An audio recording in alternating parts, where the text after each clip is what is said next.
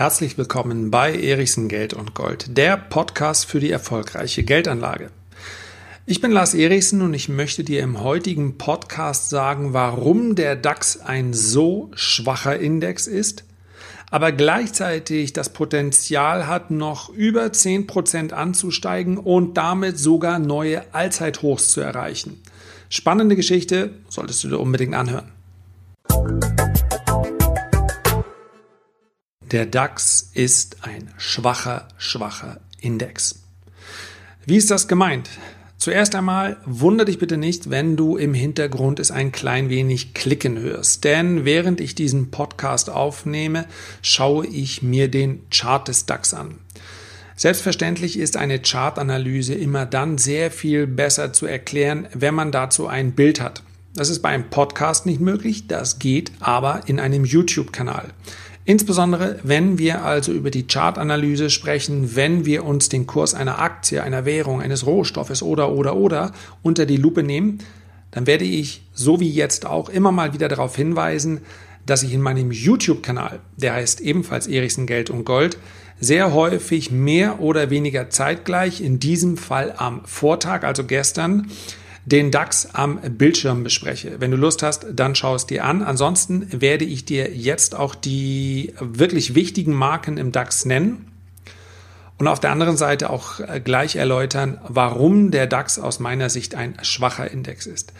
Ganz genau, ganz präzise ausgedrückt müsste man nämlich sagen, der DAX ist ein relativ schwacher Index, denn tatsächlich ist er seit Anfang des Jahres von unter 10.400 Punkten auf aktuell 11.900 Punkte gestiegen. Das hört sich ja erstmal gar nicht so schwach an und das ist auch gar nicht so verkehrt. Aber wenn wir uns dem gegenüber, und jetzt hörst du vielleicht das Klicken im Hintergrund, die amerikanischen Indizes ansehen, wie beispielsweise den S&P 500, das ist ein sehr marktbreiter Index, der meistgehandelste Index der Welt. Wenn wir uns diesen S&P 500 ansehen, dann handelt der aktuell bei rund 2880 Punkten und sein Hoch lag bei 2950 Punkten. Das heißt, der DAX ist noch über 10% von seinem Allzeithoch entfernt, der SP 500 nur noch knappe 2%. Und das ist etwas, was schon seit vielen Jahren zu erkennen ist. Bevor ich dir gleich sage, warum aus meiner Sicht die US-Indizes, im Übrigen nicht nur der SP 500, sondern auch nur der Technologieindex, Nasdaq und auch der Dow Jones, warum die alle viel stärker sind als der DAX und auch als andere europäische Indizes, das möchte ich dir gleich sagen, aber vorher ganz kurz die Chartmarken. Das heißt also die Marken, an denen man annehmen kann, die großen Marktteilnehmer werden dort reagieren. Ja, das ist immer wieder ganz wichtig und ganz spannend. Man sieht also in dieser Chartanalyse häufig, Achtung, es gibt eine bestimmte Marke in diesem Chart, da scheint der Kurs immer wieder zur Oberseite abzuprallen, wenn er von oben kommt. Oder wenn er von unten kommt, er prallt immer wieder zur Unterseite ab. Und der Chartanalyst, der nutzt diese Aussagen, um dementsprechend sich zu positionieren. Denn selbstverständlich gibt es nicht nur die langfristige Geldanlage, ja, beispielsweise in der nächsten Ausgabe wird es um die drei größten Hürden der Geldanlage gehen. Da sprechen wir über den Unterschied zwischen einem Spekulanten und einem Investor. Also jemand, der für zwei Tage, für zwei Wochen, für zwei Monate in den Markt reingeht und jemand, der für zwei bis 20 Jahre in den Markt reingeht. Da gibt es nämlich einen großen Unterschied. Für den einen ist das Timing wichtig, für den anderen nicht.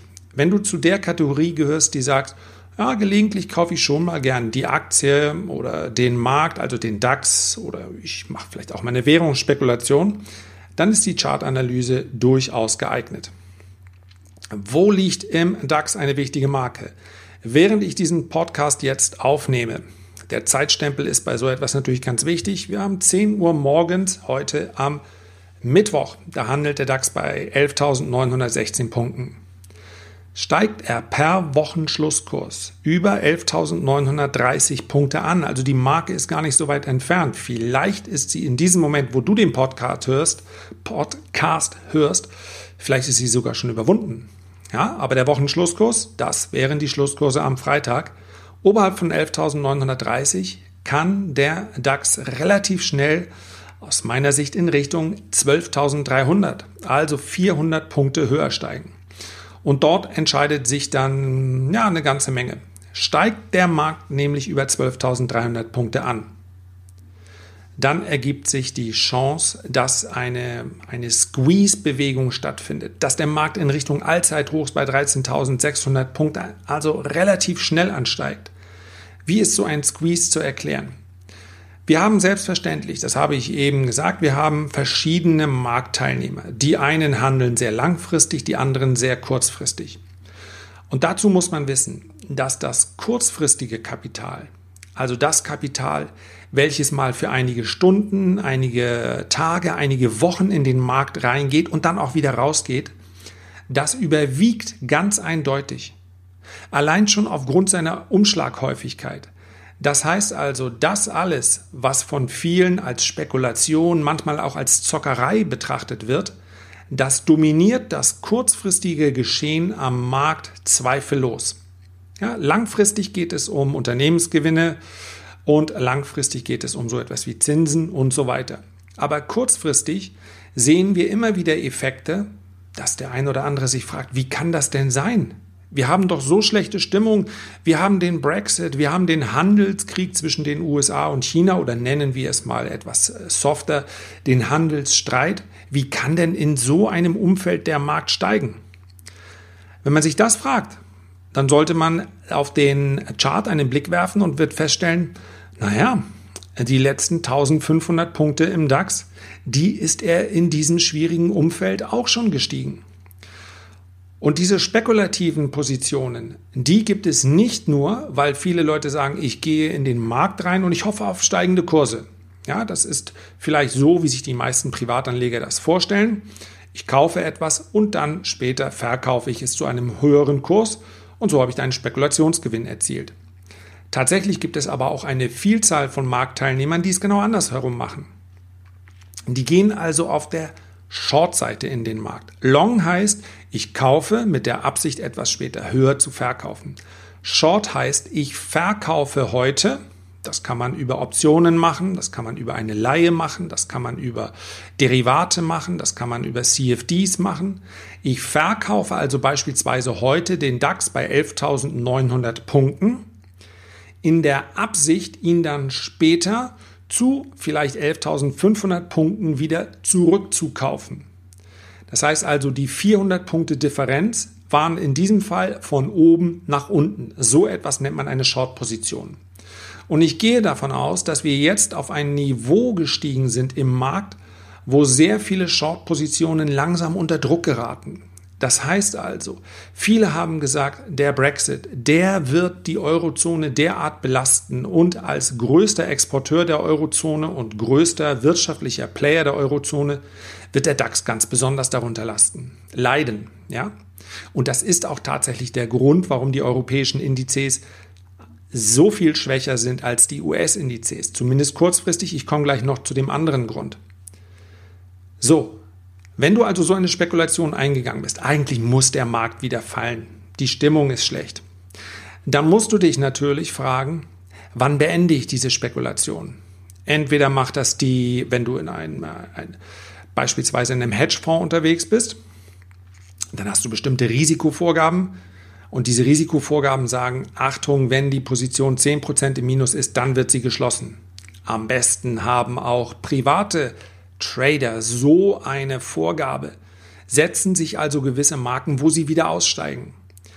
Und wann immer sehr viele Marktteilnehmer, die eine Short-Position haben, die also vorher auf fallende Kurse gesetzt haben, dann aussteigen wollen, dann wird das Ganze zu einem Nadelöhr. Und wenn alle durch dieses Nadelöhr durch wollen, dann bewegen sich die Kurse sehr schnell in die entgegengesetzte Richtung. Das heißt also, sie steigen. Und so etwas nennt man einen Short Squeeze. Und das kann passieren, denn die Grundvoraussetzung dafür, dass so ein Short Squeeze entstehen kann, dass also der DAX vielleicht sogar in Richtung seiner Allzeithochs steigt, obwohl die Lage nicht so rosig zu sein scheint, die Grundvoraussetzung dafür ist Skepsis. Skepsis, Sorge, Angst. Und genau das sehen wir. Bei einer Umfrage, die das nennt man eine Sentiment-Umfrage, also eine Stimmungsumfrage unter Privatanlegern, haben zuletzt 23 Prozent gesagt, sie rechnen mit, mit steigenden Kursen. Also ein knappes Viertel der Anleger war mutig und hat gesagt, ich glaube, die Kurse steigen. Der Rest hat gesagt, die Kurse werden entweder stagnieren oder sie werden fallen. Und so ähnlich, nicht ganz so ausgeprägt, sieht es auch bei den Institutionellen aus, also bei Fondsmanagern und so weiter. Und wenn so viel Skepsis im Markt ist und der Markt steigt trotzdem allein heute aktuell um 150 Punkte, dann gibt es natürlich sehr, sehr viele äh, institutionelle Marktteilnehmer, die dann irgendwann einsteigen müssen. Ja, wenn du einen Aktienfonds leiten würdest, führen würdest, dann müsstest du um deinen Job bangen, wenn es dir nicht gelingt, den Markt zu schlagen. Du musst doch zumindest mal so gut wie der Markt sein. Das heißt also, der Markt steigt und all diejenigen, die noch nicht investiert sind, die müssen investieren und gleichzeitig geraten diese Short-Positionen, wie ich eben beschrieben habe, unter Druck und müssen aussteigen. Das heißt, selbst wenn sich das fundamentale Umfeld nicht ändert, können Kurse steigen. Und da sind, wie gesagt, zwei Marken für mich sehr wichtig. Einmal die 11.930 Punkte und dann die 12.330 Punkte darüber. Werden diese Marken, wird diese Widerstandszone überwunden, dann kann es sehr, sehr schnell aufwärts gehen in Richtung der Allzeithochs. Und abschließend noch ein Wort zum DAX. Der ist nicht nur schlechter wegen Brexit und, und, und. Der ist auch schlicht und einfach deshalb schlechter, weil in ihm schlechtere Unternehmen gelistet sind. Im der DAX 30 ist eine, ja, man könnte sagen, eine altbackene Zusammensetzung. Banken, Versorger, Autobauer. Klingt so die Zukunft? Ja, wir haben eine Wirecard, die aber bekanntermaßen gerade reichlich unter Druck ist. Werde ich in einem der nächsten Podcasts vielleicht nochmal besprechen. Aber ansonsten, ansonsten haben wir dort nicht allzu viel Zukunft drin. Schaut euch mal die größten Unternehmen der Welt an. Apple, Alphabet, das ist Google, Microsoft, Amazon, Tencent, Alibaba, Facebook. Ja, und dann haben wir noch eine Berkshire Hathaway von Warren Buffett. Aber die ersten drei Unternehmen, das sind Technologieunternehmen. Technologieunternehmen, die in der Vergangenheit schon relativ erfolgreich waren und die mutmaßlich auch in der Zukunft relativ erfolgreich sein werden. Und die sind sehr hoch gewichtet in den US-Indizes. Deswegen rennen die nicht erst seit Wochen, schon seit Jahren voraus. Schlicht und einfach, weil offensichtlich das äh, Wettbewerbsumfeld in den USA besser ist und weil man endlich mal dazu kommen muss, den DAX anders aufzustellen und zwar zukunftsorientierter. Das nur als kleiner Hinweis zum Schluss. Ich werde daran arbeiten. Herzlichen Dank für deine Aufmerksamkeit. Natürlich freue ich mich über eine positive Bewertung und meine Empfehlung lautet, den Podcast einfach zu abonnieren. Denn in der nächsten Ausgabe geht es um die drei größten Hürden zum Erfolg. Wer mit der Geldanlage gerade erst begonnen hat, wer mit der Geldanlage beginnen möchte oder wer das Gefühl hat, da geht noch mehr, der sollte den Podcast auf keinen Fall verpassen. Bis zum nächsten Mal. Ich freue mich auf dich.